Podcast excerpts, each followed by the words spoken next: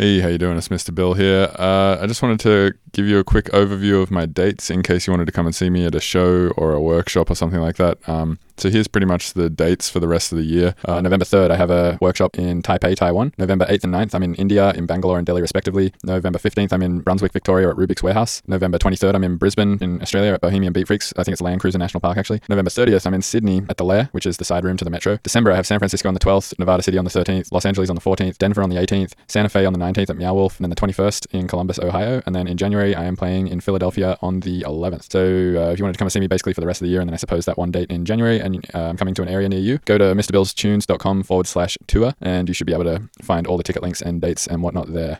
Uh, cheers. Enjoy the podcast. Hey, you're listening to the Mr. Bill podcast. Hey, you're listening to the Mr. Bill podcast. Hey, you are listening to the Mr. Bill podcast. Hey, you're listening to the Mr. Bill podcast. Hey, you're listening to the Mr. Bill podcast. Hey, you're listening to the Mr. Bill podcast. Hey, you're listening to the Mr. Bill podcast. Hey, you're listening to the Mr. Bill podcast. Hey, you're listening to the Mr. Bill podcast.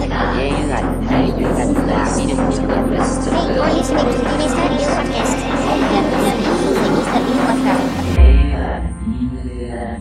All right, welcome to episode number eight of the Mr. Bill podcast. Today I'm talking with Alden Groves. It's me. Uh, we were, we were just uh, so actually when people have like listened to this podcast now, when they're listening to it like on Stitcher or whatever they listen to it on, actually Apple Podcasts is where we're getting the most listens. I listen on Stitcher. Yeah, me too. Um, but anyway, after people listen, uh, they're gonna like have just heard the Mr. Bill podcast intro, Yeah. so I can tell you how it was made, and then that would make sense like format wise, because they will like hear it and then hear the explanation. That's great. I'm gonna do it right now. Fuck yeah. There's so All right, much so- beauty in the world. Hey, Mr. Bill. Yeah, yeah. How so, do you how did you how did you make the intro? The intro where it says, "Hey, you're listening to the Mr. Bill podcast." uh, I'm glad you asked. That's crazy. um, so actually, I went on Google Translate and I wrote, "Hey, you're listening to the Mr. Bill podcast," and then I like clicked each different like speech thing and recorded them all out into Ableton and then just layered them a bunch. Just sound flowered it in or something. Uh, I used my Yamaha AG03, which has like a loopback function. Okay, tight. Yeah. Well, that makes sense. Yeah, and then I just like put some pads under it and stuff like that. And Yeah, I mean, it sounds good. It's an interesting, it's an interesting intro. I feel like so many podcasts have just like whack intros. Like, what's it?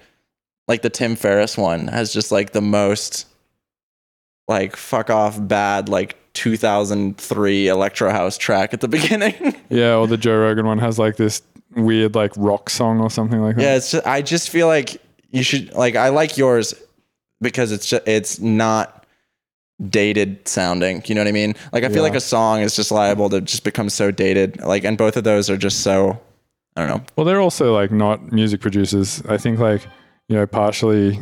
Uh, is that your phone? Is that I my think so. I think that was you blooping, dude. Fuck. Hold on. No justice in the world. Um. Yeah, it was me blooping. My bad. Um. Yeah. So, I guess if if they were music producers though, like they'd probably have a non-dated sounding intro. But then again, they probably both make so much fucking money. Uh, yeah, I expect they just don't give a shit ultimately, Yeah, I don't really think it's like. Hurting. and I expect other people probably don't give a shit either. No, that's know what, what I'm mean? saying. Is like if they had a better intro, do you think the Joe Rogan podcast would be more popular? No, it's just it's like I I listen I listen to a lot of podcasts. Like I um I drive to and from Denver to work for this for the Slam Academy thing. Like and that's uh from Longmont it's like an hour and change each way.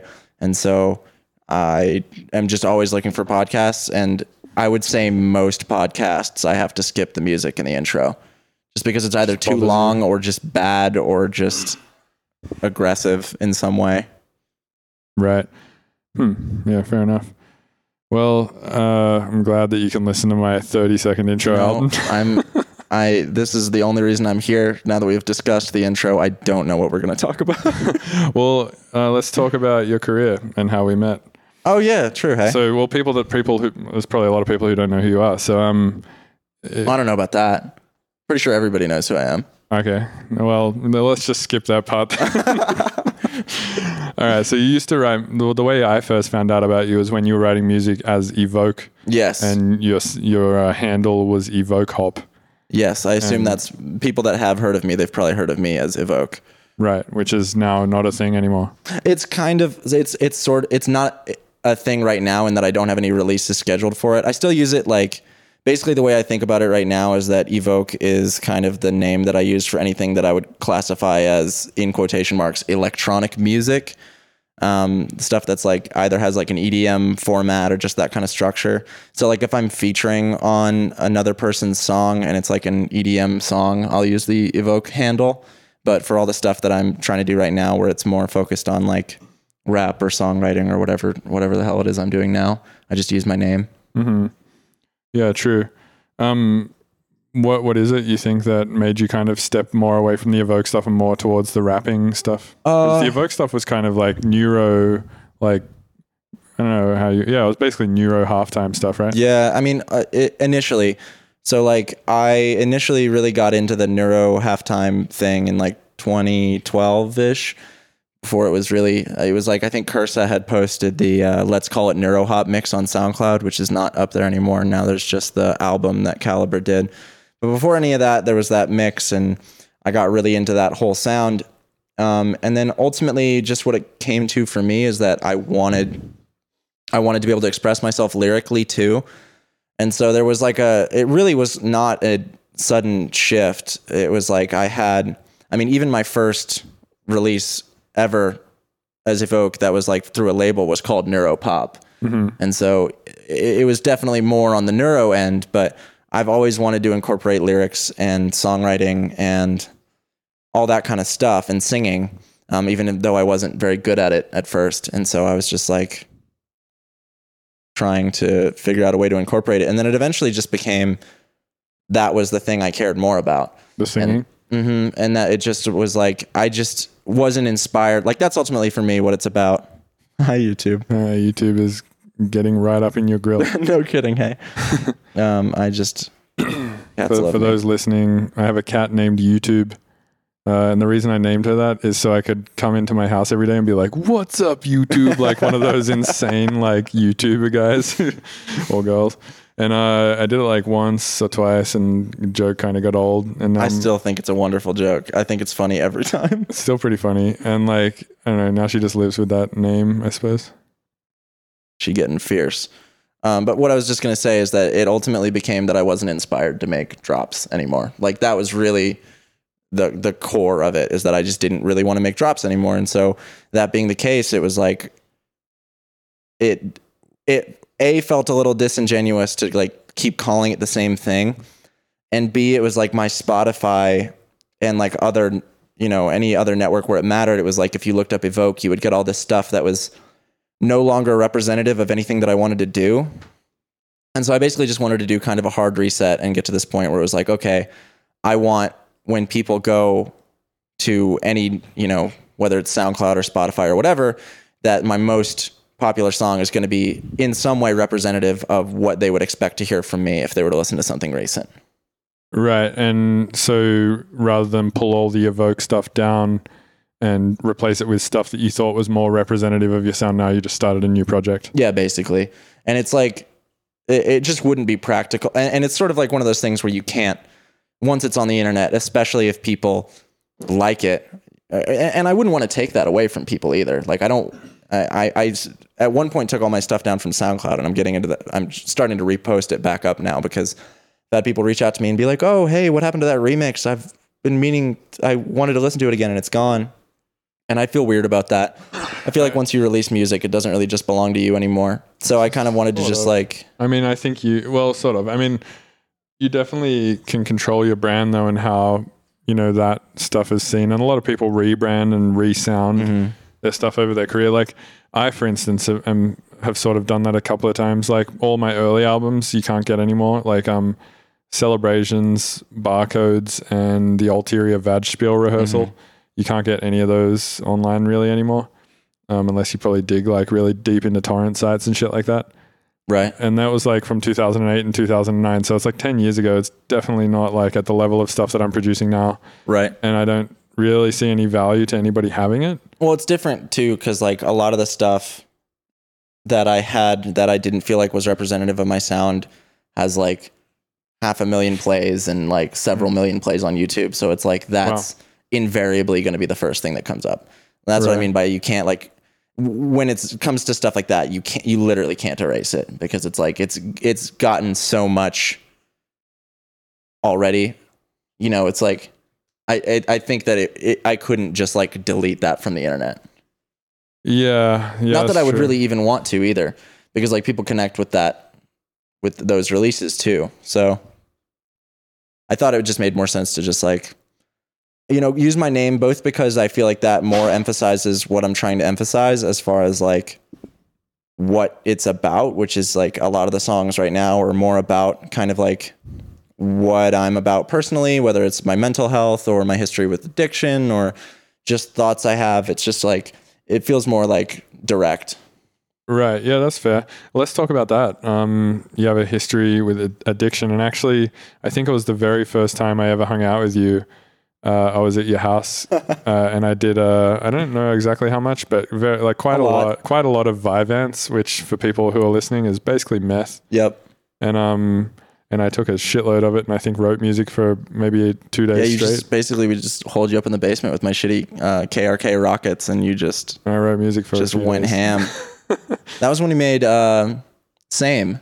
Yep, that is when we made. We Same. started same We at started that it, yeah. and then everything good basically happened later. Yeah, so for anyone listening, um, Same, which is a collab between me and Alden on my album Settling for Mediocrity, was the product of me and I don't know if you took any, but I think it was I just I did. it was just me on a shitload of Vyvanse in your basement on Ableton. Too true. Actually, the, I went through a little period there for a bit where like I had another friend who um, got me a bunch of Adderall, and I wrote like chlorine on one. Mm-hmm. Oh yeah, I on dig that tune. Yeah, I like then, that one. um, Schnapple Schlap, I think, is the other one. I Mm-hmm. wrote that also on Adderall. So there's like three tunes on, on that album The that are just, Jams. that- yeah, they're so insanely detailed.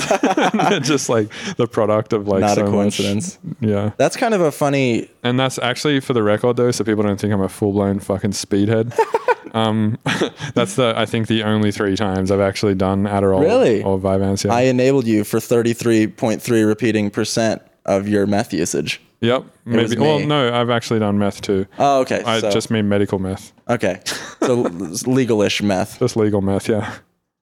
Yeah, that's so that was like you were just you were playing a show in Denver. Is, I'm trying to remember. My memory's bad just okay, so here's categorically.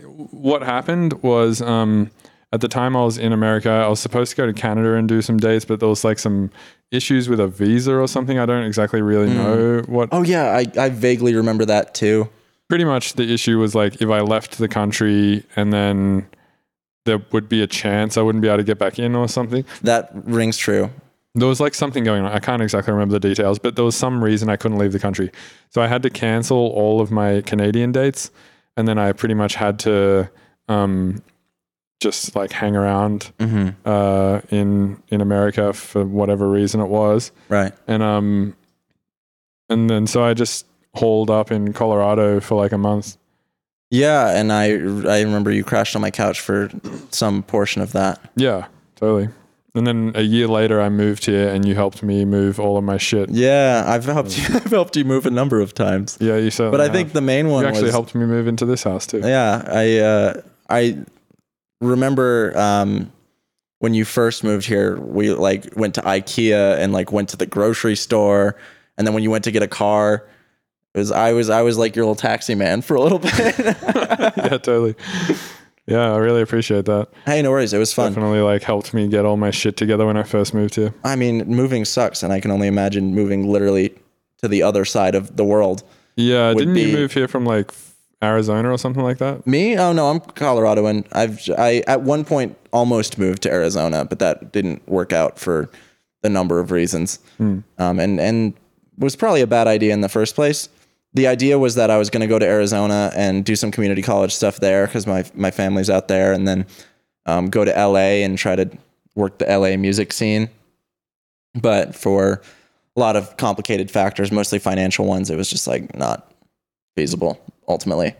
Yeah, doing the LA grind is tough. I, I see a lot of people out. I mean, here's my thing with LA. I don't think you should go out there to try and get work. I think you should go there if you're already successful. Mm. It seems like. Yeah, and and especially because it's so expensive. Like that's the thing is that I I think that for me, it's becoming more and more obvious that having money as a resource to put towards music is in and of itself something like really valuable. It's like, huge. Yeah. I mean, like, if it's the difference between you being completely broke and having to work 40 hours a week just to live in LA versus you being not completely broke and not having to even really have a job and live in Colorado and just make tunes here, it's Mm-hmm. Right. way more worth it to buy your time here. Well, and also just like the the like ambient stress that just comes from not having money. Like I for years up until literally about this last year was always like my account was hovering around zero. I would have overdraft fees just about every month. My credit card debt was climbing. Like I was like stressed about money for years and years and years. Like pretty much since since I had to handle my own money, I was stressed about it. And I didn't necessarily realize how much of a toll that was like that that was taking on me until I have money now right. and it's suddenly I can actually end up working more on stuff that's not music and still bring more energy to the studio because I'm not losing sleep or just stressing sort of ambiently about money. Yeah, that makes sense. Yeah, I remember that too when I was younger and like never would have money and I would always just be sort of like worried about food and shit like mm-hmm. that. And yeah, it's not it's not going a, to the I remember going to Safeway and just literally I, all I could buy was a jar of peanut butter, two bushels of bananas and a loaf of bread and I would just eat peanut butter and banana sandwiches like for a week. that's actually like not that bad. Yeah, it's not bad. It's like as far as cheap food goes, it's not the worst. Yeah, I mean you get your potassium from the bananas, you Mm-hmm. get your carbs from the bread, and you get your uh, protein from the peanut butter. If you're if you're if any of y'all out there are just trying to live on the cheap, that's the way to do it. Yeah, or like ramen, right? Yeah, but ramen is garbage. True, yeah, compared to fucking banana peanut butter sandwiches. Yeah. And the cost I feel like is comparable. Yeah, that's not true. yeah, I wonder like how many sandwiches would you be able to make for like however much money? Uh, that's a good question. I think Like, I, I think get, I like- did the math at one point, but it has not been relevant to my life for a long time. What's relevant now? relevant to this conversation. We need to do the banana math. Yeah, let's say like well, how many slices are in a loaf of bread? Like thirty. That seems high. Really? Seems kind of normal. Okay, we'll say we'll say let's say 30 slices of bread and a loaf of bread. But to me that still does seem high. okay, let's say you get ten to fifteen sandwiches. So like, what? How much does it cost for a loaf of bread? Like two bucks, Yeah, 2 or 3. and then bananas like three. Yeah, for enough bananas. Well, for enough bananas for 10 sandwiches, I guess you would need 10 bananas and it would probably be like 3 or 4 dollars, yeah. And then a jar of peanut butter if you get cheap peanut butter, it's another 3 bucks. So you're looking at probably like 10 bucks all said.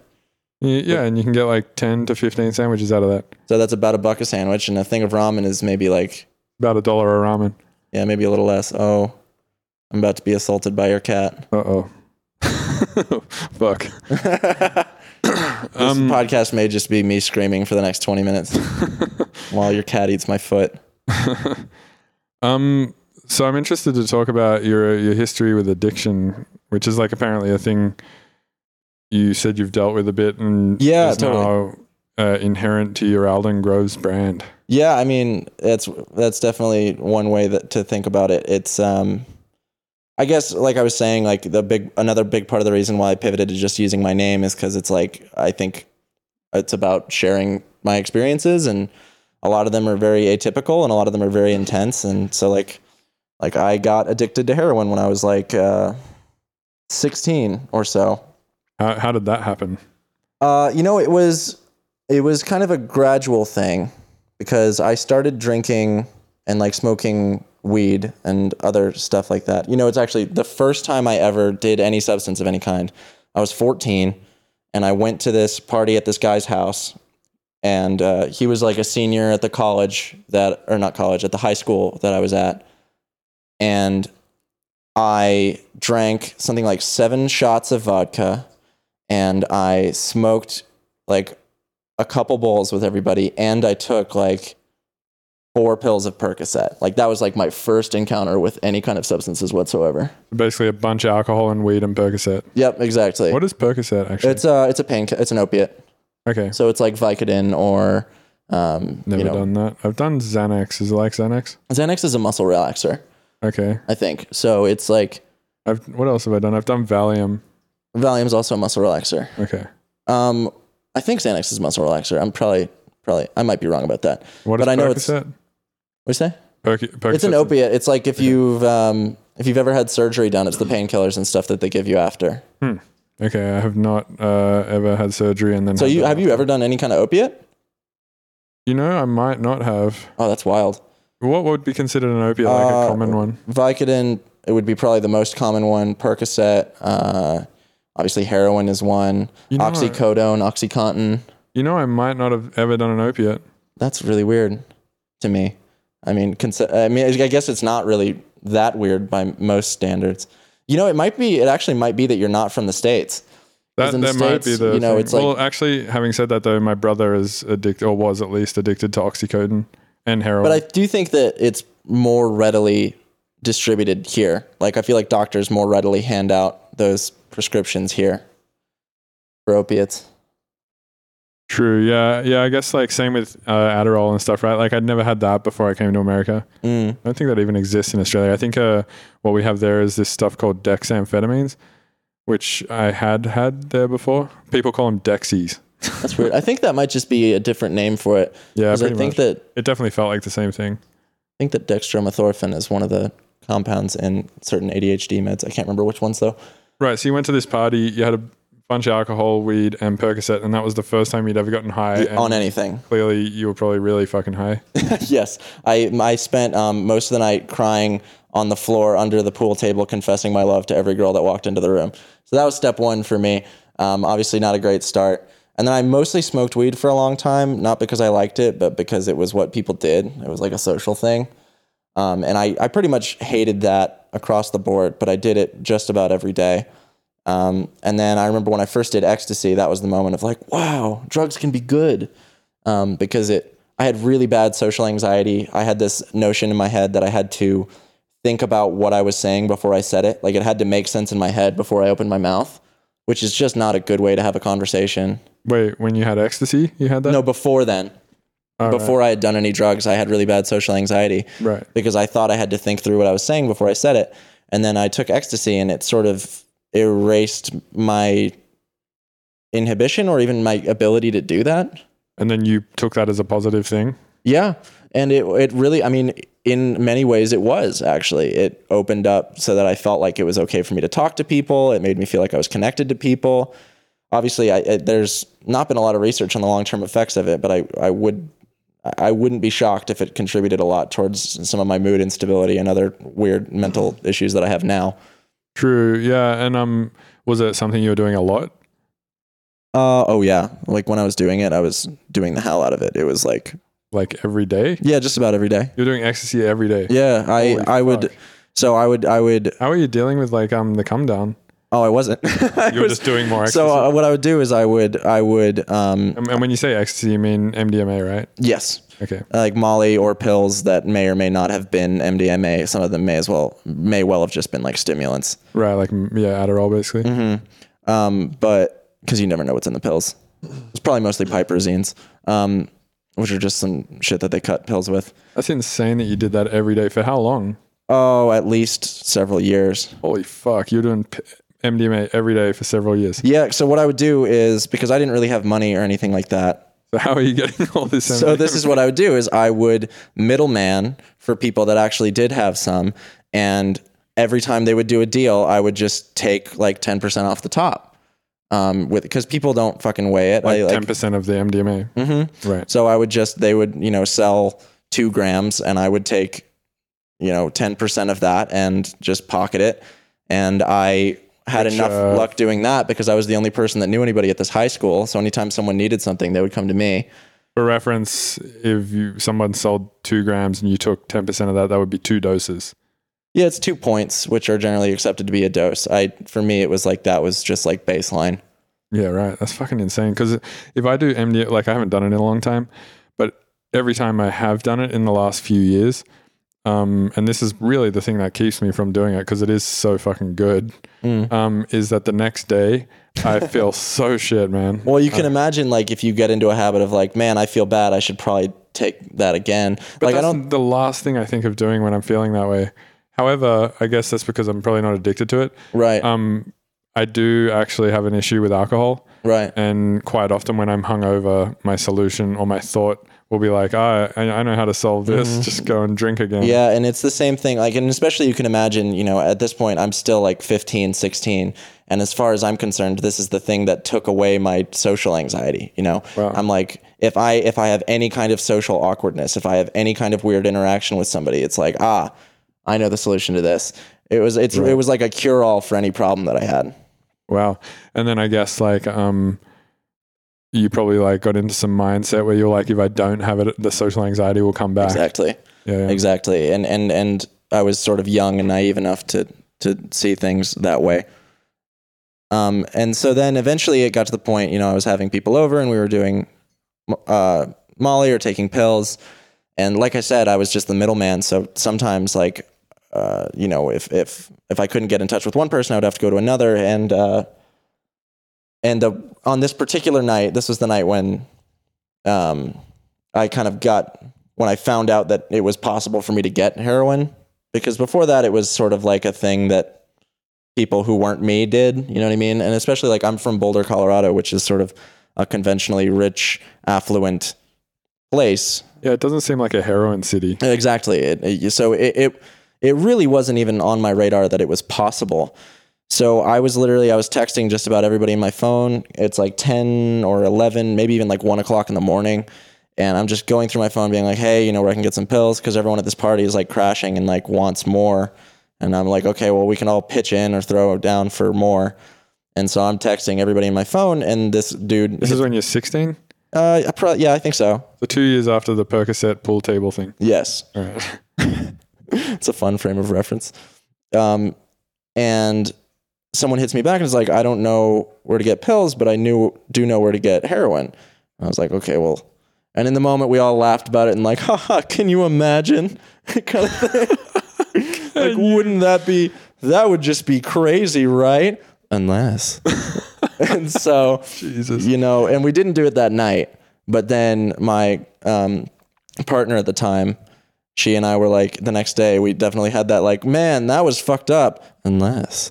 And then we had that moment and actually, you know, went and got it. And my first experience with it, I remember being underwhelmed. Really? I remember being like, and your first experience was injecting it? uh, no, we smoked it the first time. Actually, no, the first time I, I snorted it um, because it was like powdery enough that that was possible. And then I started getting it again and it was like sort of more crystallized to where it couldn't be crushed up. And so we had to start smoking it just sort of out of necessity. Do you know um how the blue oxy pills that are like 60 milligrams each? Uh, they- yes. Maybe they're less than that. Maybe they're 40. I, I have seen them before, but I don't. I, They're like really strong. Mhm. I met a guy the other day who said he would crush up three at a time and rail them three times a day. fuck that. So he was doing like 120 milligram rails of oxys three times a day. Yeah, I have no idea how that stacks up against heroin. And the thing about heroin is it's not standardized at all. So I have no idea the concentration of what I was doing, or even if it varied from dose to dose or day to day. Like you have Right. no way of knowing. That's what makes it so dangerous, other than all the other obvious things that make it so dangerous. Yeah, like you know, sharing needles and You know, actually, um, so I didn't start injecting until probably a year later when I was like 17. And still very early to be injecting. but the reason I did was because there was a needle exchange in Boulder, and I don't want this to sound like a knock against needle exchanges because needle exchanges are a very valuable and important service that cities can provide. But basically, it's this idea that you go in and they assign you uh, like a name, like a digit and a number. So it's like your, I think I, because I was male and I can't remember, they gave me it was like M0874 or something like that. And so I would go in and they would be like, "Who are you?" And I would say M0874, and they would literally they would take you into this room where there was just like tons of bags of needles and syringes and like you know radioactive waste boxes that you could throw them when you were done. So you could just walk in and for zero dollars just grab a handful or just like 50 needles. Like you could just walk up to the counter at some of them, and just be like, "Hey, could I get 50 needles?" And they'd be like, "Sure thing," and then come and bring you some. Like clean ones, right? yeah, yeah, of course. Yeah, yeah, yeah. Um, no, they just bring you a bunch of used ones. They're like, "Here you go. Good luck." Yeah, Uh, well, I mean, that seems definitely healthy and good. right. And I, I mean, I think like, um, and maybe this is true already. At least it hasn't been for me since I've been living in America. That STD test should be free here like that too, right? Yeah, oh, I they should be. I don't. I'm pretty sure they aren't. I've not had a free one here. and I'm pretty they I don't think they are. I think that there are some places where if you're a certain age, then you can do it for free. I think you have to be like I think for people under 18 it's free at certain clinics. Right. Like I think Planned Parenthood won't charge you, but it's not like a government thing. Get a fake ID to go get free STD tests. Uh the schemes.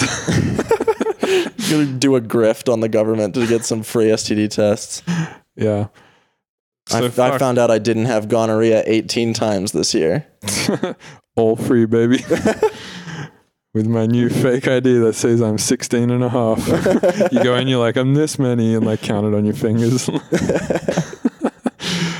All right, so you did pills for a few years, and you did you got into heroin. Were you still doing pills while you were doing heroin? No, I pretty much um, switched over because it was at, at a certain point it was actually easier to get, which was kind of weird. You know, I kind of started falling out of the rave scene, and Also, this like might be wrong, but uh, I mean, definitely not socially, but maybe like physiologically, it's probably better for you to do heroin than pills every day, right? you know, that may be true. Actually, I mean, it's all sort of speculative because it depends on the heroin and it depends on the pills, and Like the purest of MDMA versus the purest of heroin, I feel like the heroin would be way less detrimental. I mean, as long as you don't die, I guess probably. Yeah, like obviously. Yeah, obviously if you die. I feel like the risk for death is higher with heroin, though, especially once you Mm. start shooting up. Because, like I said, the concentration varies so much from dose to dose, and especially if you can't always get from the same dealer, or if your dealer can't always get from the same supplier, it's like the variation between doses can can be something like a factor of twenty. You know, Holy like shit. yeah, it's fucking wild because people cut it so much. So was there like any times where you like did heroin and you're like, wow, this is way stronger than like another? Yeah, I there were uh, there was a couple times where I, I actually like stopped breathing altogether. Holy like I almost died. I had I uh, went over to this girl's house, an old friend of mine, and was like super doped out. And at one point, just like collapsed on the floor and stopped breathing. And I just like woke up to her slapping me in the face over and over and over again Holy fuck. because she was she was said if if I didn't wake up right when I did, she was going to take me to the hospital. Jesus. That's fucked. Yeah, dude, it's wild. It's weird to think about because, like, you know, I I I'm 25 now, and so this was like eight, almost nine years ago. Pretty recent. But for my, but for me, that's like, and maybe it, part of it is I suspect my um, use of MDMA every day.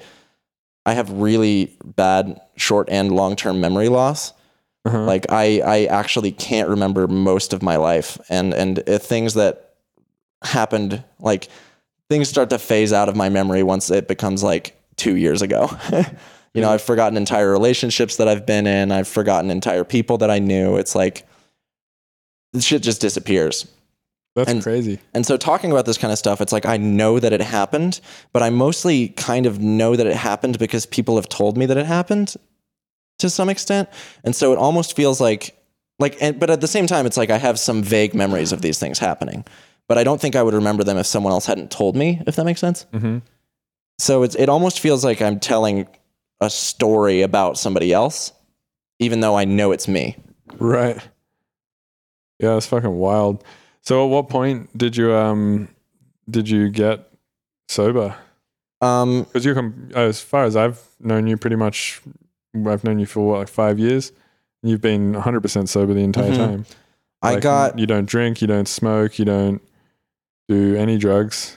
it was just about when I turned 18 that I got sober. I think it was just before that because it was uh, December 2012 when I got, or, or maybe just around then.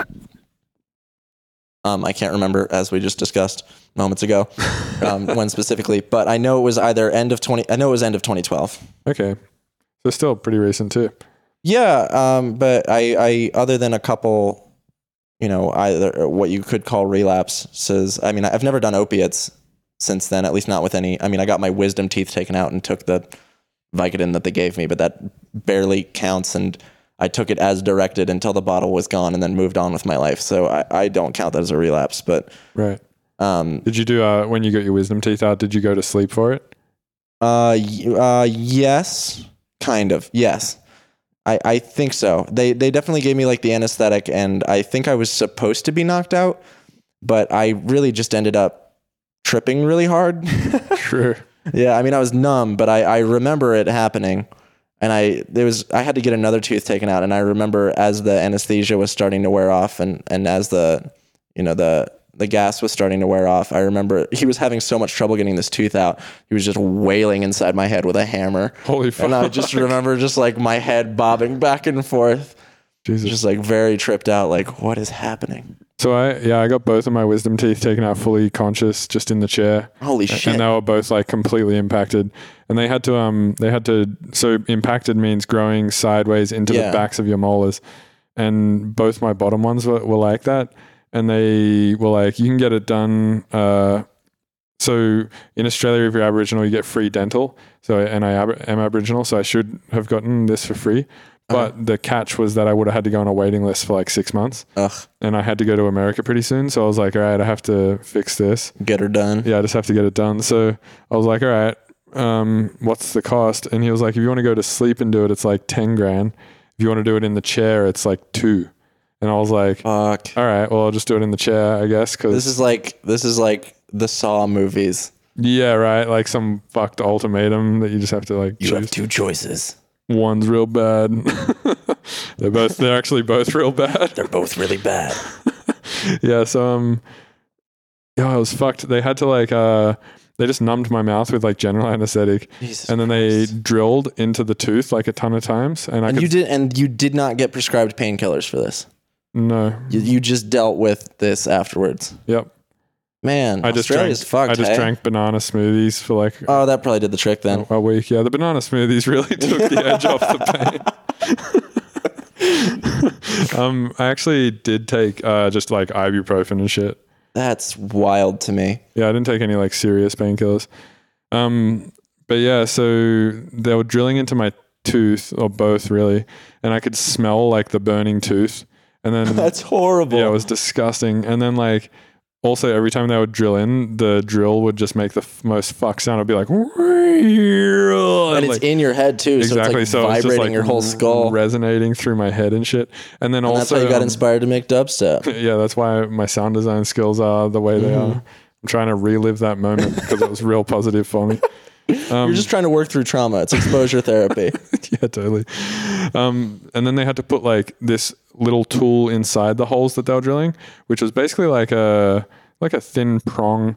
And when it once it's in the middle of the tooth, they like pull a thing and it kind of opens up within the tooth and breaks it into pieces. And then they just pull the tooth out bit by bit, and then they sew the hole up. That's the worst thing I've ever heard. Yeah, and each tooth took about three hours, or actually like- maybe like two hours each. It was were like, here's a banana smoothie. Yeah. The prescription is for 15 cc's of banana smoothie. right, yeah. Actually, from memory, I think I did one at a time because my top two were like not impacted, and they just were able to pull those out super easy. Mm-hmm. Bottom two not so easy, and um, yeah, it just like I just had to. I think I did one tooth at a time. Like I did one one week and then one the next week. Woof. Yeah, it sucked. Woof. Big woof. Welcome to Mr. Bill's Tooth Podcast. Yeah, the, the we uh, talk about the horrors of modern dentistry. It, it like I don't know. I was thinking about it, and I was like, this would have sucked if I had done this in the '60s Oh, yeah. or like the '50s. Oh, yeah. shit. Or like any time ever before that. Yeah. Oh, yeah. Pretty much. Like dentistry now is like pretty good. I No, actually it just, used to be, sorry, it used to be like a performative thing. Like they would have people, they would have like dentists that would like bring people up on stage and they would like rip out their teeth on stage in front of an audience. like whilst the person was like not under painkillers or anesthetic. I don't think they had that back then. I think so it was just they'd like, probably just get people real drunk, right? I guess that's probably what they had. Like just yeah, drink like a whole bottle of whiskey Mm-hmm. and then just like take his tooth out. And then it's like you wake up the next day not only so sick that you think you're gonna die, but also in the worst pain ever. Yeah. and then probably with an infection. you know, You're just like, ah, this is a real bad combo. you know, I guess I'll take I guess I'll take the generalized anesthetic then. This is the this is our our sequel to our earlier Saw movie. Yeah, I mean, if that's your options. Um, yeah, right. Okay, so then you you went to like, how did you get sober after all this stuff? So I was really fortunate in that I had the opportunity to go to an inpatient rehab. So I was there for 4 weeks and then I was in sober living for a year after that. So, what is sober living? It's like so in rehab it's it's literally they're helping you to detox like I was put on um can't remember what it's called. Um but it's some sort of like uh Is it Suboxone? it is Suboxone. Good guess. I have heard of this. Um, so Suboxone, uh, as far as I understand it, and I'm not a doctor, but as far as I understand it, the way it's usually prescribed is that people take X dose for a month, and then one half of that dose for another month, and then one half of that dose for you know whatever. That's the way it's usually prescribed. W- which is not to say that that's the most effective way to have it prescribed. The way it was given to me was I had dose A for three days, a dose that was half of that for two days, a dose that was half of that for two days, and then a really small dose for two days, and that was it. So what usually takes a, months and months and months, they did for me in a week, and I had Well, no withdrawal any- symptoms. uh, probably because you were young, right? They did that with everybody that went there. I was the youngest person there by a lot. Right.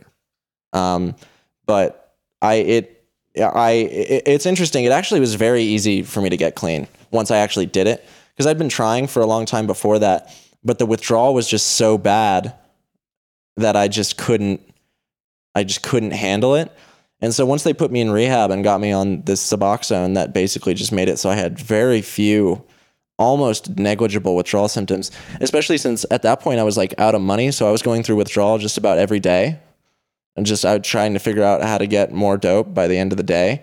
So I would be in withdrawal symptoms pretty much every morning until probably about 3 p.m. when I could figure out some sort of scheme to get more dope, or until my fucking dealer woke up. What was the uh, craziest scheme that you ever schemed up to get more dope? Oh gosh, I mean, I took at one point I went up into my mom's room and just like raided her like jewelry box and just like took a bunch of like antiques that I knew were my grandma's, which is like fucked up, right?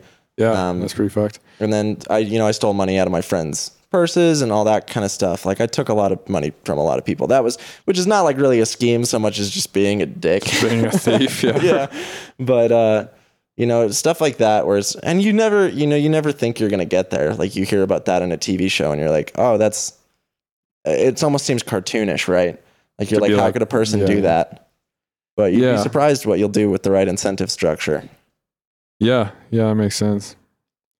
So you did sober living for a year, and then you're out of Mhm. there when you were 19, yep. Uh, just when I was 19, probably about to turn 20. and that's pre- pretty much about the time I, where people probably started hearing about Evoke, right? Yeah. Um, So, so, at what point during all of this did you get good at making neuro?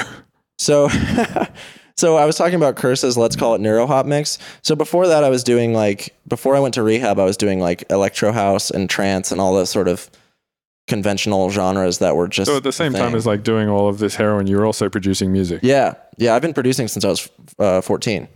Fuck, crazy. So like, how exactly were you uh managing to like find the time to produce among being on fucking MDMA every day and being on heroin? I mean, day? it was just so like, it was just something I made time to do always. You know, I got my first laptop for producing because one of my friends carjacked a laptop out of somebody else's car and gave me her old one. And like, so basically, your life was just like getting high and being on the computer writing music. basically, yeah. And and like for example, in math class, they would be like, "Okay, your project is due next week, so you have work time for the next hour to work on it." And I would just bust open my laptop and open FL Studio and just start jamming out. Nice. And um, so also during school, Mm-hmm. would did you ever go to class like high on MDMA? Yeah, I always I always had like a about a gram in a little bag in my pocket, and uh, in any any time during class or in between classes, or I would just sneak out to the bathroom, and there was like one single occupancy bathroom, and so I would just pop in there, do a line, and then go back to class. That's fucking wild. I went to s- school high just on weed once, Mm. and I got on the bus, and I was like so fucking dizzy from being high that I like asked somebody if I could like sit in their seat on the bus, and the guy was just like, "Yeah, yeah." He like just saw that I was like real fucked up, but I felt like real bully-ish for asking him to do Oh, that. And then um, I felt really bad about it. And then I got to school, and uh, I was just like, literally got there, and like five seconds later, was like, "This isn't happening." And I walked to the train station and caught the train back. you know, you made you made your best effort. yeah, yeah. Getting high. I, I smoked a shitload of weed when I was younger. Mm. Um, and yeah, trying to do that in school was yeah not a. Thing. I'm amazed that I graduated. I graduated. So the particular high school I went to had lower graduation requirements than the acceptance requirements for most colleges. And even with that being the case, I barely passed those requirements in my last semester of my senior year by writing a comedy article for the school newspaper. That was what pushed me over the edge by like 0.1 credits. Fuck. Um, what is the measurement system here? It's like GPA or something, right? Yeah, GPA. What What was your GPA? My GPA was like unintuitively good uh-huh. because I I don't know was, Really good is like four, right? yeah I think I had just above a three I think I had like a three point two Yeah, that's actually I've heard that's like decent, right? yeah it's like I'm that's like it's a pretty solid What's the rating system between zero and four, right? I think so And like four is insane. and then there's technically higher than four but it's mostly for rich people who Yeah, yeah. They, Have- just, they just buy the extra points. that's I mean basically that's basically how it works That's fucking they get crazy. special tutoring and then get special rich people classes that give them like a 4.8 GPA or something yeah. so they can look pretty on paper to get into Harvard. But yeah, I mean, honestly, insane. all things considered, it's just like it. It um, I did okay. That's what's weird to me is I I have almost no recollection of any of that, but I I seem to have gotten out all right. And that's I mean I'm super lucky because I don't have anything on my criminal record other than you know me talking about it publicly. There's no record of this ever even really happening. So like I don't I'm not a felon. I'm not in any kind of legal trouble. You know, I just I I'm I was able to recover and just live a normal life now. Yeah, that's fucking awesome that that you're able to get out the other end, and now that you you kind of like have this, um, like mentality about like I mean you're a really sober person now. Like I've always Mhm. known you since I've known you. You've always been like an incredibly sobering and just sober person. What is that? Sobering? Are you a sobering person? I don't know. I think sobering means like mean- almost like harrowing. What's that? Like it's like uh sobering. It would be like uh a, a- something that really makes you like come to your senses, but it's usually got like a uh almost like a dark connotation to it. Like if something is Yeah. sobering, it's like I had an experience where I was almost hit by a train and it was sobering. Yeah, I would say in some sense you're sobering. Okay, well, I'll t- I'll take it. I'll take it. Yeah, I mean, I at this point now it's funny because a lot of people that meet me probably think I'm this very like straight laced person because I don't even, you know, I don't drink, I don't smoke, I don't even drink caffeine. I'm vegan. You know, I have all these things. There's Yeah, just you so many work things. at a coffee shop. Yeah, I do work at a coffee shop serving coffee to people, and I don't drink it. Um, but it's I, I think a lot of people that meet me now probably assume that that's just how I've lived my life. And right. But it like took some like serious other side to like Mhm. get you to that point. yeah, it was a sobering experience, one could say. yeah. nice one, dude. Boom, callbacks. We got callbacks for days. Yeah. So um at this point now would you say like most of your Alden Groves stuff is kind of like written about this sort of stuff? Um, not really by design, but that is sort of what tends to come out because I don't really, I don't. When I start writing lyrics, I don't think I'm gonna write lyrics about this. I'll literally just write the first line and then just keep going line by line by line until it's done. And then at the end, I'll kind of go back and and see if you know. And usually, it's kind of like producing where you get a certain amount in, you realize what you're doing, and then you can kind of go back and edit things to match that, match the concept. At least that's how I produce. Man, there's this thing that a lot of producers um, tell me all the time. They're like, "Ah, producing used to be fun, and I used to be able to like get massively engaged, but now I find it really difficult to get into that zone." Do you know that, like, you know, when you get really incredibly engaged in a piece of music and you can't, th- you're not thinking about anything else, like, Mm-hmm. Right. you're not thinking about like checking social media or your phone, or you're not checking, like, you, you lose track of time and Yeah, shit the, like the flow state, quote unquote. Exactly. Yeah. Um, how often would you say you get into that state, and what are your tricks for getting into that state? Um, I would say it is more often than not that I get there when I'm in the studio.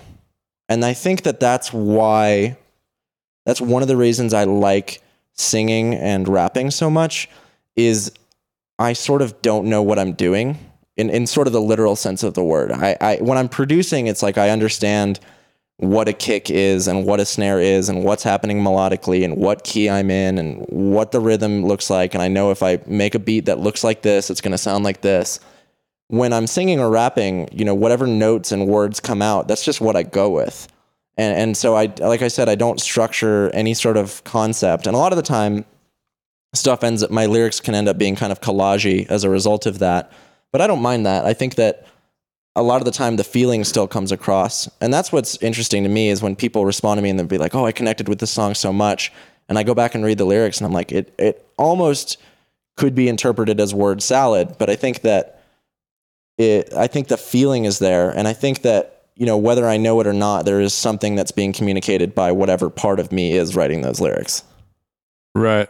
Speaking of like lyric stuff, um, you did the well, like you sent me a vocal to put as the pre-drop vocal for Oh, the yeah. Subdocta Collab. What what does it say again? It says It's uh I'm trying to remember which part of it you used, but I think did it did it start with the "We are five fingers deep" bit? yeah, So it's we're five fingers deep in the eyes of our keepers, and I'm six foot three, but we're nine miles deeper. yeah. What does that mean? Um, so basically, the idea is so like the eyes of our keepers, right? If you think about what a keeper is, it's like someone that that keeps you. So it would be sort of like authority. So being five fingers deep in the eyes of authority is like you're literally pulling out the eyes of the people that are supposed to be watching you.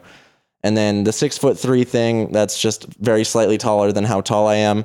And then the nine miles deeper thing is like sort of the intrinsic depth of a person, right? Like you can measure their actual height in inches, but you can't really measure their depth in any sort of meaningful way. So it's kind of like, so you're saying like that's their physical stature, but like their personal stature or their personality stature is like a Mm-hmm. lot deeper. Yeah, that's interesting. Yeah, so the reason why we had to put that in is because um the original vocal said uh um fuck I can't even remember. It was like something from a pack of vocals that Mm. Joshua Space Jesus gave me.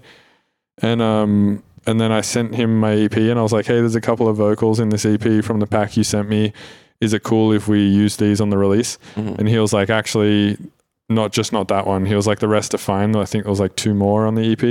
He was just like, that one I'm actually already using in a song. Mhm. Um, it I can't even remember what the original. it was like, like. walking on the sun until his motherfucking meat, feet melt. It was like, um, uh, it was something about, oh, it said blast off with no seatbelt, walking on the sun until his motherfucking feet melt, Mm, which was cool. It was That's like a- good. yeah, it was, it was a cool line. it's good lyrics, my guy. Yeah, I think that was from Pistol. Uh, Yeah, that's interesting. I'm actually about to release the song that you sort of, I guess, in effect, sampled for Five Fingers Deep. Now, like that's going to come out in a couple weeks. Oh, true. Okay, so that song isn't even out. No, it's not. Oh fuck. Okay, It's funny you actually sampled it before it's out. That's So funny. you got the hot, you got the That's hot a, jams. That's a mad dub plate sample right there. But yeah, it's a the song is called Hologram Hole, and it's Yep. going to come out, I think, in like the next two or three weeks. So depending on when this episode comes out, it is either. this either episode will come out. So there's one coming out tomorrow, and then this will come out the following Monday. Mm-hmm. okay. So then the song won't be out yet, but it'll be out in the next like week or two. Okay, cool. And like, where where can people find that? Just your SoundCloud. Yeah, I mean, really, any any of the, the SoundCloud would be a, a good place. But honestly, I tend to steer people more towards my YouTube, just because I'm doing more interesting stuff on YouTube now than I am on SoundCloud. Like I'm doing weekly live streams, and I'm doing more vlogs and videos and all that kind of stuff. So in like a week or two from the time this episode comes out, if they just type hologram hole Alden Groves on YouTube, Mm-hmm. and it's whole like W H O L E. Um, Okay. Or you could just go to youtube.com slash Alden Groves. sweet. Yeah, and I noticed you've like started to get into the Discord game now and stuff. Mhm. Dude, Discord is lit. It's really very strange. I love The- it. it's uh, what is it? Like- Have you ever used Slack? Yeah. It's like Slack for fucking gamers. Yeah, I used to use Slack, and so when I opened Discord and realized that it was literally just Slack, What did you use Slack for? oh god, what did I use it for? I think I used it to communicate with, actually, with Josh, the person, our manager, our former manager. Okay. Yeah, I guess yeah. For people listening, we used to share a manager. He used I got him on weekends, and then we alternated every week. Yeah, yeah. Uh, so he used to manage Savant, and then he was actually the the guy who got me my first visa here, which was pretty cool. Yeah, that was an interesting time. yeah. It was an interesting time. because it was there was a brief moment of time where you, me, Savant, and Truth were all under the same management. Yeah, like four vastly different artists. Yeah, it was just very strange. Yeah. Yeah, probably out of like that group, we are probably like the most closely related artists. Yeah, I think so. I think Truth and Savant. because Neuro and Glitch have always, especially when you get into that sort of mid-tempo thing, there's there's kind of a relationship there. Yeah, totally. Do you ever like uh, kind of miss going down the sound design rabbit holes with the neuro stuff, or do you feel like you still kind of get to do that in the music you do now? So I I teach music now at a school called Slam Academy in Denver. And so a lot of the time either whether I'm in class or whether I'm making a demo in class, like we did an open house where it was basically demonstrate to these people that you would be a good instructor. And so I made this very dense neuro track that had all sorts of crazy sound design just to be like, look what I can do, kids, come learn from me. And so in that application, I still get to dive into it. And I find it really fun and interesting. And I still do some of that with, especially now that I'm doing the rap stuff more, I, I feel like I have a bit more playroom. I don't have to stick to melodic, which can be tougher with singing. Like when you're singing, it sort of feels like you have to keep your track within a certain degree of melodic consistency so you have something to sing along to. Um, or at least that's for me. I'm sure there are singers who can sing along to anything. But with rap stuff, it's like, oh, I can kind of do whatever and get away with it. So I, I'm starting to incorporate that a bit more. I have some unreleased tracks that incorporate some more intense sound design. But all in all, it really just is like I it, it's something that I use more for fills than anything. Yeah, true. Yeah, it makes sense. um, when are we gonna work on the metal stuff more? Oh yeah, the James the can I say it? Yeah, yeah. So we started a metal project called James Dean Death Machine, It's fantastic. and uh, we we almost had an EP. I feel like. We're very close to having an EP. We are like on the precipice. We are edging an EP right now. Dude, absolutely. I'm um, like, and I thought like two of the tracks, the ones, the both the ones with vocals Mm-hmm. on them, were fucking sweet. Yeah, there there's it's I I really like those tunes. It's just it's finding time to do everything is difficult because I've got the I've got the job at the coffee shop 4 days a week. Mm-hmm. I've got the job at Slam Academy 3 days a week and then I do live streams on the day that I'm not doing those things. Mm-hmm. So it's like, you know, So the- basically like every day you've got stuff. mhm, I work I work every day Crazy. on something. And so it's like you know, when I do have some free time, I'm more tempted to want to spend it on just like my my own stuff, you know, like Yeah. my little like passion project stuff where it's like this is the reason I'm making music at all is to make the things that I think are interesting. Not that I don't think the metal stuff is interesting, but you can see what I mean. It's like yeah, yeah. I feel yeah, it's different than totally just like being on your own grind. Yeah, yeah. I feel that. Um, yeah, I really want to finish that stuff at Me some too. point. It's it's I it's been on my mind a lot recently. Yeah, I kind of stopped thinking about it because I was like, yeah, it'll happen when it happens, I Mhm. suppose. Yeah, and I I I I'm definitely is KJ still interested? Is that still something he's down with? Yeah, I think so. Um, like if we were to ever do shows, I think KJ would be down to play drums. Tight. Um, and he did like a few. You should get him on here. That would be tight. I would love to have him on here. Actually, he's an, he's a pretty interesting dude to talk to. Like he's got a lot of stories from like touring. Well, he's been doing this forever. Like he was he was with Pendulum, right? I mean, like yeah, he's with Pendulum. He was also with Destroid. Mhm. Um, and then he's just done a lot of big tours. Like now he's sort of doing a lot of stuff with bigger. Oh, he also played uh, drums for Illenium for a while. oh weird. Like for instance, at Red Rocks, he played with Illenium, and um, I think he did a few other big shows with him. That's wild. And he's also like, I mean, obviously f- through working with Destroid, has like really closely worked with Excision, Mm-hmm. and honestly, like Excision and Rob Swire are like pretty much two of the like top of the game dudes. And Yeah. he's, he's worked with both of them, totally. and then I've worked with deadmau5. So between both of us, we've worked with like a lot of the top. What was top is guys. Rob Swire? Is he he's part of Knife Party, right? That's are they still a thing? Uh, you know, I'm not sure. I haven't heard from them. I guess that answers the question then, doesn't it? If you or I, the people who know most things, haven't heard of them, Yeah, we know all. our encyclopedic knowledge between the two of us. Did you see that, No that Donald unturned. Trump tweet where he was like, if Turkey, uh, he's like, you know, I'm a big supporter of Turkey, but if they, in my great and unmatched wisdom, Holy do shit. anything that I see to be out of line, I'll fucking end their economy. That's a that's real. yeah, that was like In a my- real tweet. That I- sounds like a, a like the sort of thing. It's weird because anytime it, it feels like he keeps escalating the self parody, where it's like I feel like I remember people saying when this presidency started that there was going to be like, oh, this is going to be a rich vein for comedy. Like, oh, there's going to be so many good jokes about this, but it's that you can't you can't parody him in a way that he won't actually just do to himself. Uh, it's insane, man. Like I, every time I see it or hear about it, and somebody just tells me like, "Oh yeah, this is a new thing that he said," I'm just like, or like you see it. You know how sometimes like people will botch up like an Elon Musk tweet, Right. and they'll like screenshot it and send it, and it'll Yeah, yeah. say something dumb like, "Oh, you know, 420 69 is a sick number," or some just Right. stupid shit. Meme shit. Yeah, and you'll go look at his Twitter account and be like, that's not a real thing he said Mm-hmm. or tweeted. Like with Donald Trump, you don't even have to do that. You can literally just screenshot his Twitter and it's, And it's a meme it's already. insanely funny. I talked to Squanto about this last week Mm. or the week before, and he reckons Donald Trump is just a god tier shit poster and You know- that he's actually like doing the 10 dimensional chess thing. I don't know about that. I just absolutely don't I think so. don't give him that much credit. I think like it, it would just be. I I just think that ascribes to him more intelligence than is worth it. It's like the it's like the there's so many conspiracy theories that people don't want to accept that people are just dumb and inept, so they assume that they're actually incredibly smart and that everything has been cleverly orchestrated to make everything just so. You know, like Like, what would be an example of that? like I I mean I don't know about the 9/11 thing. I, I obviously no one knows, but to me it seems like the willingness to believe in 9/11 truther stuff is less based on evidence and more based on like this can't have happened really, so someone must have orchestrated it. Right. Which side of the fence do you sit on with that? do you Um, think it's like orchestrated by the government, or do you think it's like a thing that's totally just like it just happened out of terror?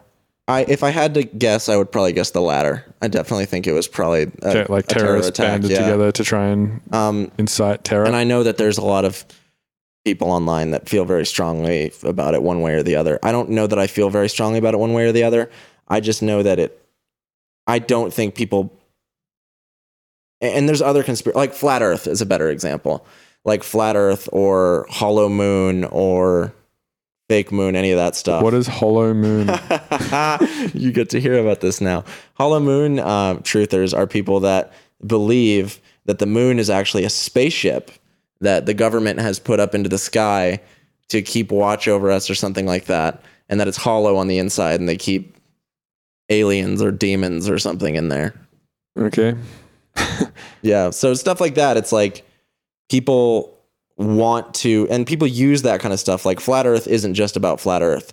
It's like people use it to justify other beliefs about how things aren't things aren't dumb or bad. They're being cleverly orchestrated by an intelligent, you know, group of people who are pulling all the strings. And it's like, I just I just don't buy it. I think people are just dumb, and it's especially with the president. I just think he's a fucking idiot.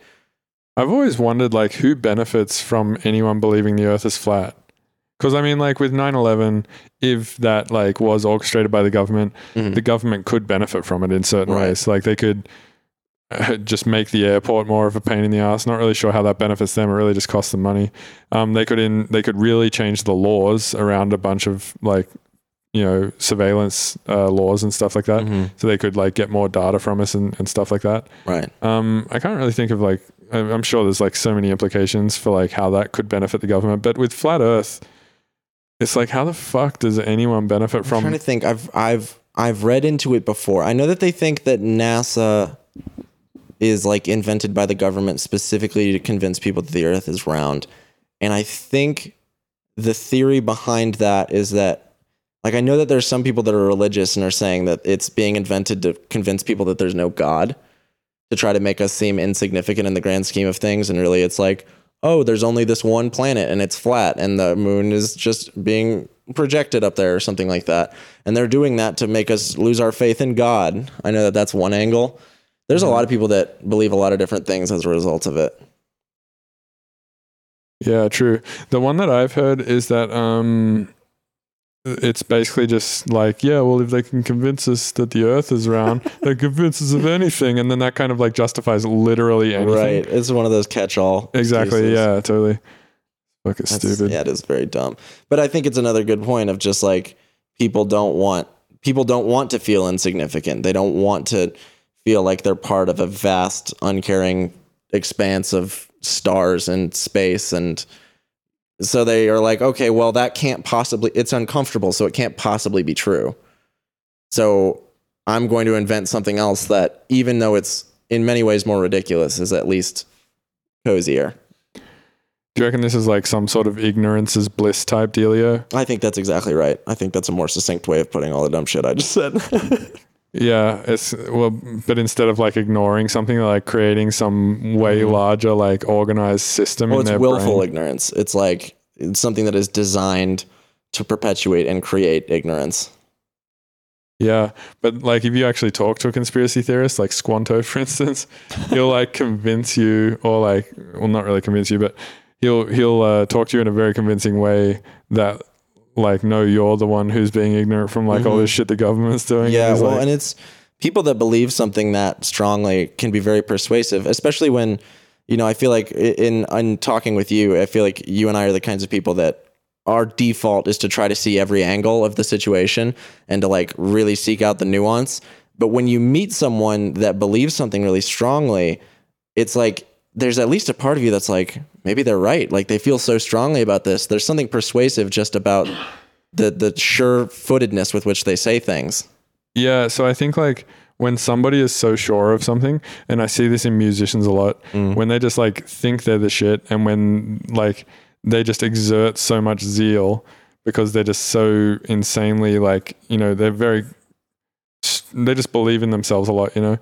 You're way more likely, I think, to follow them and like find them engaging and find what they do engaging than if the opposite is true. Like if they're not very sure of themselves. Mm-hmm. Well, we not- think that we like humility, but like in practice, what we tend to seek out is not humility. What we tend to seek out is people who feel very strongly about things and have a lot of very steadfast opinions and and have rules by which they live and you know systems that they categorize the world into because those things are very appealing. It's it's nice to think that someone knows what's going on. And that's a very attractive sort of mythos. Would you go as far as to uh, call a conspiracy theorist a steadfast motherfucker? You know, I I don't use that term lightly. you know I don't. But I think I would call them a steadfast motherfucker. That's gonna be my new name for conspiracy theorists. Be like, shut up, you steadfast motherfucker. Perfect. Perfect. All right. Incarnate. All these steadfast motherfuckers. Fucking with my shit. How do you um like when you're writing lyrics? Uh, how often like do you do you kind of Uh, do you? I mean, I've got to imagine the anxieties for writing lyrics are got to be similar to writing electronic music or just music in general, mm-hmm. where you're like, oh fuck, I'm like using that word too much, or like, oh, it's exactly the same. or I, I'm using the phrase, this phrase, or like this Mm-hmm. type of like three, two, one type phrasing or something too much or yeah, something like that. absolutely. That's exactly it. And then It- quite often will you like just fuck with it until it's not that, so you can feel good about not doing the same Exactly. things too much. Yeah, exactly. Which is honestly, I think, in many ways, can actually be a detriment. And I think that's probably true for making music as well. But I have a pretty extensive vocabulary. And because I'm so resistant to using the same word twice, I often end up using words that people don't know. And I think that that can, Like what? What would be an example of a Um, word that not a lot of people know? I'm trying to think of, let me think. You know the word those. bowdlerize. I don't know that word. You know the word corpulent. Uh, I've heard it before, but I don't know what it means. It means like you have a lot of corpse, like you're fat. Oh, thank you. Yeah. So, well, I'm, I, I would say I am more corpulent than you, but like I have a, so I got this app on my phone like maybe f- five or six months ago. Mm. It's called Vocabulary Builder. It just gives me a new word every day. See, that would be dangerous for me. Well, what I try and do is like whatever word it gives me of the day, I'll just start trying to use it like stupid fucking like just in shit that doesn't even make sense. You just try to work it into your day. yeah, totally. Just like this is gonna But make like- its way into a conversation. Do you like usually tell people that it's a, a vocab app, or do you just be like, no, I, you I just, you just roll it in? Yeah, I just try and like excessively start using it just You're so like, I can this learn. corpulent, steadfast motherfucker. Be like, dude, this is the most corpulent fucking meal right now that, that I am trying to jam into my face. Hating it. Yeah. That's I that word. That's one of those words that sounds like what it is. Like it's like you hear it and it's like corpulent. Like it sounds like like what's the other one? I feel like maggot is a word like that. Like the word maggot sounds like, Like, what a what maggot else would it is. be called? Right. Yeah, yeah. uh, or or creases. Or orange. Whoa. Ah, hmm. I don't know about that one. Well, I don't it's, feel it's like literally orange. Like the only way it could be more what it is is if it was a named orange ball. it should be. you pick up any of those orange balls at the store? What about any of the red balls? You got any of those red balls? A little Like, stemmy. you mean apples? Like uh, you could be talking about You got the any, loose uh, definitions of the word red. You could be talking about red grapes. You could be talking about plums, apples, pomegranates. you got any of those uh, yellow peeny weenies? Jesus. what is there's a name right for a word that like sounds exactly like what it is or something? um, it's not an onomatopoeia. No, that's like a like a sound that describes an it's action. like right? it's like kind of like, Like the inverse of that, sort of.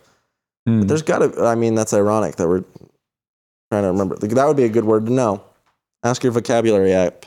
Yeah. Uh, well, the vocabulary app, you don't really have any control over what word it gives you. that's deep. It just gives you a word every day, just a random one. It's like life, man. Yeah, and they're all like long ass words that, like, if you check it out on Google Ngram, haven't been used a lot since like you know the 1600s and shit. Yeah. But yeah, with uh, with writing lyrics, I often find that I end up using words that are needlessly, I'm like needlessly verbose at times, hmm and and I don't think it always benefits me. But at the same time, it's like I I do think that it gives me my own lyrical style too. Like I think that it is it is distinctive and, and just with that combined with my goal of just being really super raw and transparent with lyrics, I feel like it ends up with this interesting balance. Because the thing is, is like I'm not trying to like shoehorn those words in there. It's just that those are the words that come to mind for me. Granted, there's like an extent to which I'm trying not to use the same word twice, like we were talking about. But I, I don't go on like a thesaurus website and look for words I don't know to use. I'm just thinking about okay, which word would mean or which word would fit into this rhyme scheme, which is really mostly how I write. Is I write one line and I'll keep writing until I find a line. This is it's very much like music production in that it's like I'll start writing and I'll just start at the beginning and I'll keep writing until I hit a line that I think is really cool. And then I'll work off of that line's rhyme scheme and just keep going forward from there. And then sometimes I'll go back from there and edit the stuff that ended up leading up to it, or I'll just cut it out completely. You know, you find the nugget of good idea and then you just accentuate and highlight that and then delete and trim the fat of stuff that's not useful. And it's again, it's just like electronic music for me, at least the way I produce is like I just get into the session and I start messing with sounds until something is like, ooh, that's interesting. And then I trim away all the stuff that is less interesting and then riff off of that idea. Right. yeah, that makes sense. Um, do you quite often like? Uh, do you do? Are you like a pen and paper guy, or are you a you're a Word document? I'm a notes app guy. right. So like, how often do you use the editing function of the Note app to just like cut and paste shit like in random places to see what happens? Oh, that's a cool idea. I've never thought about that. I I feel like I would take that like weird IDME edity approach to it. I was just thinking about that. I've never. I, I immediately when you said that, it's like I wonder how many of these sort of hacks that you've talked about, or like these just like little creativity things, or even procedural, you know, generation stuff. Like I bet you could procedurally generate a sentence. Oh, absolutely. Yeah, you could just like get a. Um, I mean, you could probably do that with pretty basic like Python code. Or I bet. something. I mean, I bet there's something do online you that can use do it. Do you use an iPhone? I do. So there's a thing on iPhone called Pythonista, and it's basically just like Python scripts for iPhone. And I'm sure somebody there has like generated some random dictionary word. Ra- you could just do a random word generator and then just keep using it.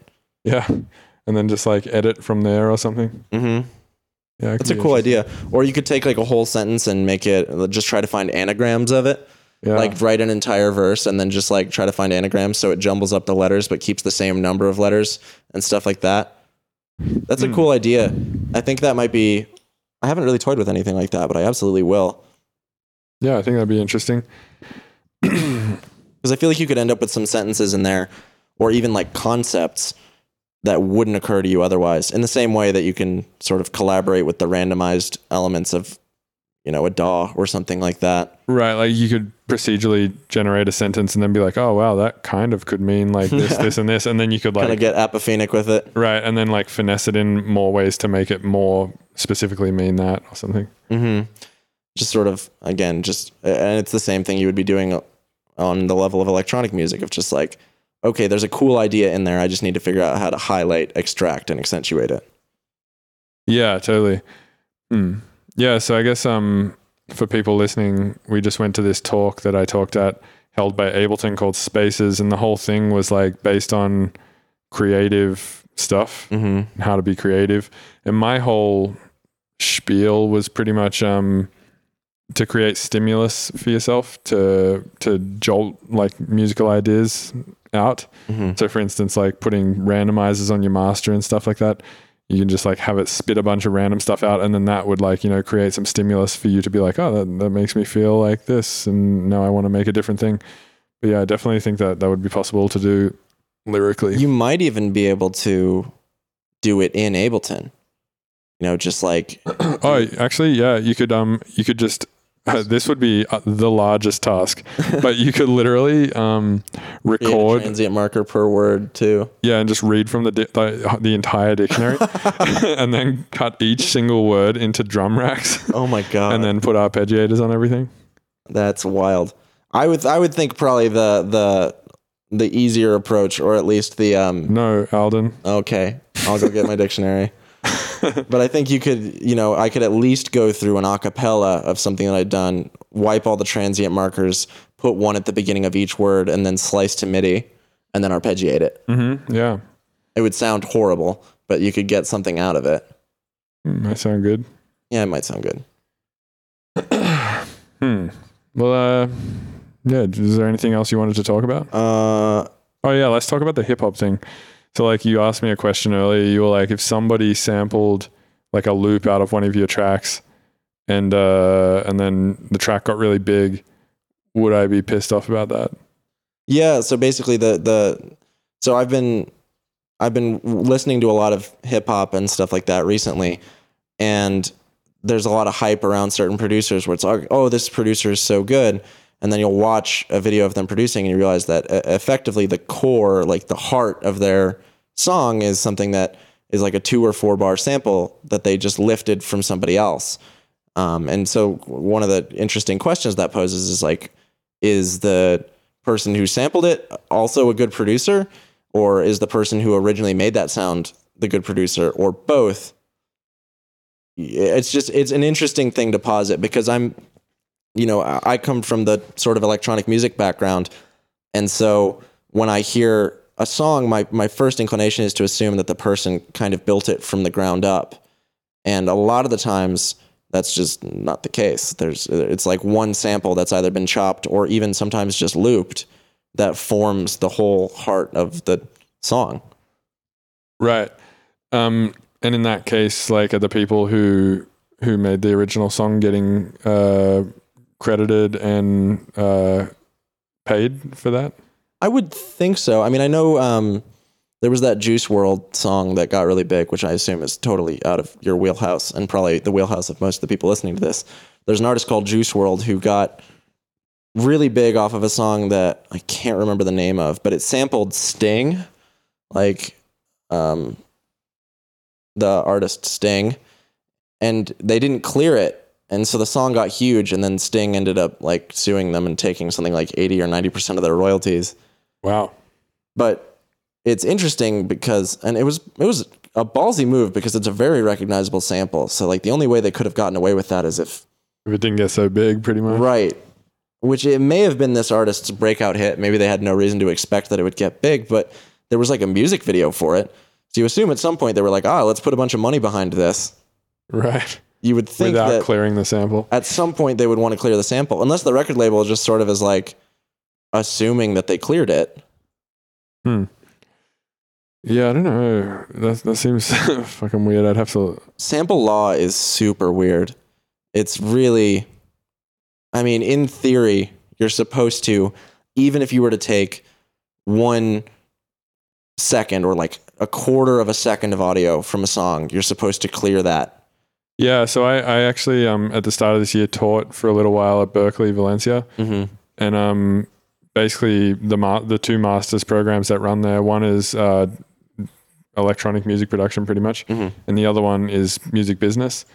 So I got to talk to some music business students there a little bit, and yeah, they pretty much said the same thing. They were like, "Yeah, if you sample anything at all from any song, it needs to be cleared." Mm-hmm. I know there's like well, that myth that if you sample something for less than two seconds, you don't have to clear it, but that is a myth. I feel like the myth that I heard was even longer than that. It was like seven seconds. And then there's like this other myth where it's like, I was talking to Anand about this like yesterday. Um, it was some shit like if the song is like 99 years old, then it just becomes like public domain and totally sampleable. That's true. That is true. Okay. Yeah, well, it it depends because sometimes they'll. I mean, you you have to check if something is in the public domain because it's the what what is in the public domain is is sort of dependent on who wants to invest money in it not being in the public domain. Yeah. And it's Like- all like fucking bullshit songs Oh like my Happy Birthday and shit. Right, exactly. And and you know there is stuff that is, but it's mostly useless. Especially like you the the audio quality from back then is not good. And then all the stuff that and a lot of the stuff like for example, I assume that when the Beatles songs would eventually roll into being public domain, they're going to lobby legally to make it so that that's not the case. You know, like you're not going to be able to just sample "Hey Jude" because Right. the people who own the rights to those songs are very interested in not. Which is it not Michael Jackson? Uh, Michael Jackson wasn't in the Beatles, my guy. Yeah, but he bought their entire catalog. Oh, weird. I'm pretty sure he owns all of it. That's well. I mean, isn't he? Isn't he dead? Uh, yep. Apparently, unless you're a uh, Uh, steadfast cocksucker, then who knows? Maybe he's in the moon. He's the one who used the rolling pin to flatten the Earth. um, but yeah, I think he he owns a lot of the Beatles catalog.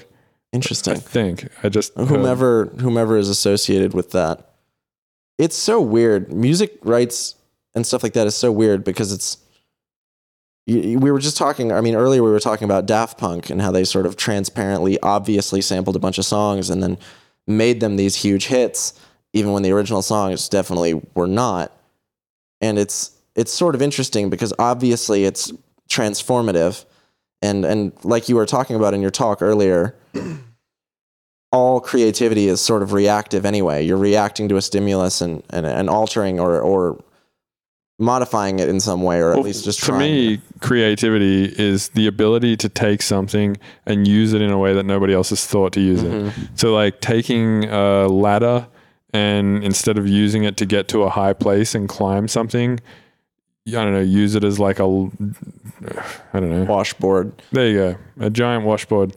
That to me is like a creative use of a ladder, for instance, or like you know um, something my dad. I remember my dad doing this when uh, when he was fairly young.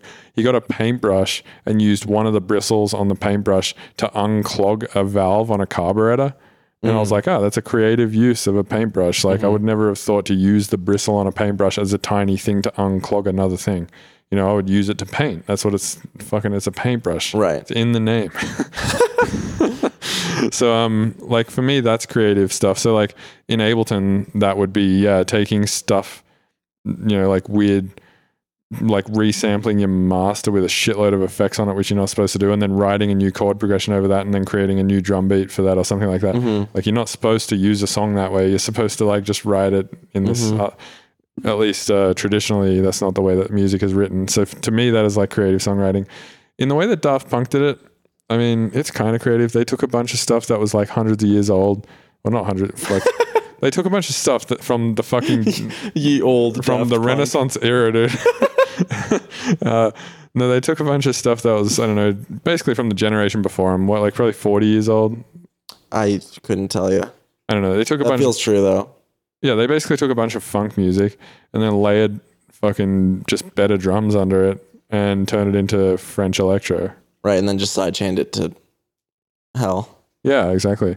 So in that sense, um, I mean, it's kind of creative. They figured out a way to repurpose these songs that didn't really get that huge in the first place into like massive, like the biggest songs that have ever been created, Well, like Robot Rock, for instance. Right. Well, and it's it's conflicting because once you start accepting that modification is an acceptable form of creativity, it you then have to just start defining what is an acceptable amount of modification. You know, at what point have you altered the work enough for it to be considered your work now?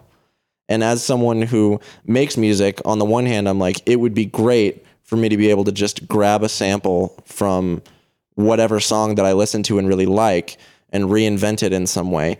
And then on the other hand, I'm like, if someone did that with my song and did a bad job of it, or basically just aped my song, I would not be okay with that.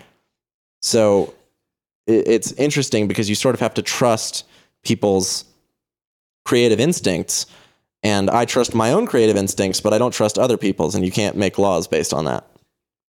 Yeah, um, maybe there should be like some sort of licensing system or something like where somebody gets like a license to be able to repurpose music, and if they do a bad job a few times, it's like, all right, no more music for you. It's a three strike system. Yeah, yeah, totally. If you sample something terribly three times, you're uh, you're you're out. Yeah. Your DAW just won't allow you to drag audio files in anymore. just locks you out of that. yeah. You get the Ableton. You have, it's like a breathalyzer. Yeah, yeah, you have to like blow into a thing. Or if you if you're too drunk, it won't let you drag audio in anymore. Perfect. Uh, we're inventing some good tech on this. Get Elon Musk on the phone. Yeah, if anyone's listening who's a programmer, Or is Elon Musk? yeah, yeah, if you're Elon Musk and you're listening to this right now, boy, do we have the idea for you. Yeah, dude. Get involved. Um, yeah, yeah, I feel that. I feel like, uh, I mean, here's the thing. I, I thought about this the other day. I was like, I have sampled so much fucking music in my mm-hmm. music before, like, especially when I went through that big vocal chopping phase. I remember this. I've literally sampled thousands of artists at this point. Um, there's got to be a point where like AI on YouTube and mm. just AI and machine learning gets so good that it's able to pick up on these like minute edits that have been repitched a bunch and really buried within an arrangement, right? Mm-hmm. To the point where it's just like it's so in there that right now computers can't pick it up. But at some point, the FFT and stuff will get good enough that they probably will be able to. right. And Well, I mean, there's like uh, I'm- there's I'm- Melodyne, which can separate instruments Right. from each other, and then the new version of Ozone claims to be able to let you mix different elements like your drums and your bass and stuff differently. So it's not too far of a stretch with Right. that. So so it's like at what point do they implement that into like the ID system and then bam, my entire catalog gets pulled. that would be And and then when you think about it, how much of music would just get pulled off the internet at that That's a good question because I think that, I mean, and and stuff that we don't even know, right? Like I think a lot of producers probably have sample packs with stuff that's totally just been aped from something else, even stuff that they maybe bought legally. Maybe they don't know that this kick actually has a layer in it that's from this fucking disco song, and, and they have no idea. And so, Well, actually speaking about that, um I was hanging out at Joel's house, deadmau5, the other day. Um, and he said that the the lights song that he just put out, do you know that one? The one it's called Drama Free. mm, I haven't heard it yet. So it's really cool. Um, the snare in it is a snare that he got off a C, a sample CD that he bought, and uh, he got hit up by some company being like, "That's our snare. Like that's not a thing that you can use." Off a CD, like a sample CD, he purchased, and he ended up having to settle for like ninety grand or something. That's yeah. I mean, that's that's the thing is like as I think that sampling law, I mean, I, I do think it is I do think there should be a length below which samples are okay. I really do think so. That the, the reason I think that's such a pervasive myth is because it it seems like the sort of thing that should be true. Like if you grab a snare from a Michael Jackson song, it's not like you have taken credit for Thriller. You know? Right. And also, it's not like that snare probably made your song Right. either. It's kind of like, I think there should be some like conversation that happens in, because that's the thing with like, with the way that I sample, I quite often think about this, uh, and I am pretty much this is my rule of thumb. It's if if I remove the sample and the song sucks, then I shouldn't. Then then the sample wins, you know. Right. But if I um, remove the sample and the song is still the song and it's still fine without it, and the sample is really just a little bit of a decorator, then I think the song wins. right. That's the way that I kind of look at it. No, and that makes sense. But then that's got to be super subjective, right? Mm-hmm. Like if you take that into court, there's probably going to be 50% of people. Well, there is some stuff that's like that. I'm trying to remember what it is, but there are certain laws where it really is kind of like a you know it when you hear it thing. It doesn't tend to be a very effective way of doing things, and it's subject to people's biases and what is considered socially acceptable and what are socially acceptable forms of music. And then it invariably, like anything, becomes racist, and you know, then you have to can the whole thing and start over. But it's like, I do think that I mean, I honestly think, especially with a lot of the stuff that you've done where it is really just little chops of audio, I don't, I just can't imagine anyone claiming that that two seconds of a, you know, of a, uh, let's say it's a Beyonce song, like anyone saying that that two seconds is really, I mean, who's it hurting? You know, who, who's losing money over that? Yeah, well, definitely not Beyonce. And I definitely don't think like, um, so I have s- sampled Beyonce in some songs before. And the amount of money that I've made off those songs has been negligible as fuck. And I definitely, yeah, don't think somebody is coming to me to fulfill their Beyonce fantasies. You know, like I think, um, you know, if you're sampling something and then it were the case that yeah, people were like, oh well, I can just get that thing over here now that it's in that song, and then stop listening to the other song or something, which is an insane fucking. Well, you know what's interesting? What I what I just learned about about, and this is sort of tangentially related, but you know how in music videos, and this doesn't happen in electronic music as much, but like in like, I'm sure you've watched like music videos for other metal bands or pop or rock artists where in the middle of the song they'll sort of cut away to like a skit or something like that. So the reason they do that, I found out uh, that it's such a common trope is that the music companies want to interrupt the flow of audio so people can't just rip it from YouTube. Uh, true. Yeah. Okay. I see that. The, yeah, there was a while for a while people were doing that on SoundCloud, where they were like, you know, turning the thing down halfway through the song, or like putting white noise spits over the top, just or like you know having a little bit like vocal thing over the top, like, hey, this is blah blah blah, and you're listening to my song on SoundCloud, just like so you couldn't rip it and play it. It's just, I, I mean, I get it on some level. I think that's probably died off mostly because SoundCloud has the resolution of a, you know, calculator, but it's, you know, like uh, calculators can have pretty fine resolution, man. hey, well, you haven't, you, I'm prejudiced against calculators.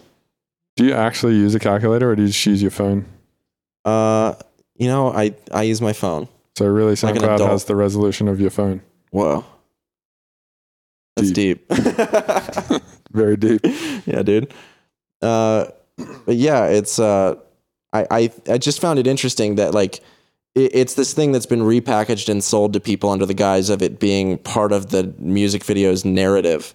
People think it's like a story thing. When really, like I was just watching the music video for River by Leon Bridges, which is a song I really, really like. And it starts with this like probably like 30 seconds of just people walking into a hotel room. So like first and foremost, if you're ripping the song off YouTube, you have to skip 30 seconds in. But maybe you're crafty and you figure out how to chop off that. So it starts off the song with him on the camera mic playing the guitar of the intro to the song, and then it crossfades from that into the actual mix of the song. So already it's like, okay, n- that sounds different. So it's like if you ripped it off YouTube, it's very clear. Yep, it's it's very clear, and the audio quality is deliberately worse. And then, even with all that being the case, halfway through the song, it stops to do some sort of little skit thing, and then goes back into it, which is like the purpose of that is to make it so that you can't rip it and then listen to it later. But the net effect for me is that I can't watch the music video either, because there's so much of this non, you know, all of this like either diegetic audio or just stuff that's literally put in there to make it harder to listen to. Do you think it's purposely so people don't rip it? Oh yeah, absolutely. It, it- there's no reason it would be so pervasive otherwise. Who, who is this that did this? Uh, Leon Bridges has done it, but basically any music video, like any Ariana Grande music video, any anybody in the pop scene, basically almost any music video they have will do this in some capacity. And and you know that it's for this reason. I don't I don't know that I know that it's for that reason, but Maybe it does just seem to make it more theatrical or something like that. I just don't think so. I just I I'm it seems to me to be obviously a capitalist thing. Hmm. but I may be wrong about that. But I I I've it I- I'm pretty sure that's why. Yeah. Yeah, I mean it might be I've always like I know what you're talking about and I've always just thought that that was like to make the music video more like cinematic or something. Mm. I never really have thought about that it's like a a reason like it's not it's not so you can like rip it. I think it's so the music video like stands on its own as like a piece of cinema and music video rather than you know just listening to the CD version. Or I think that's like a very convenient way to sell that notion.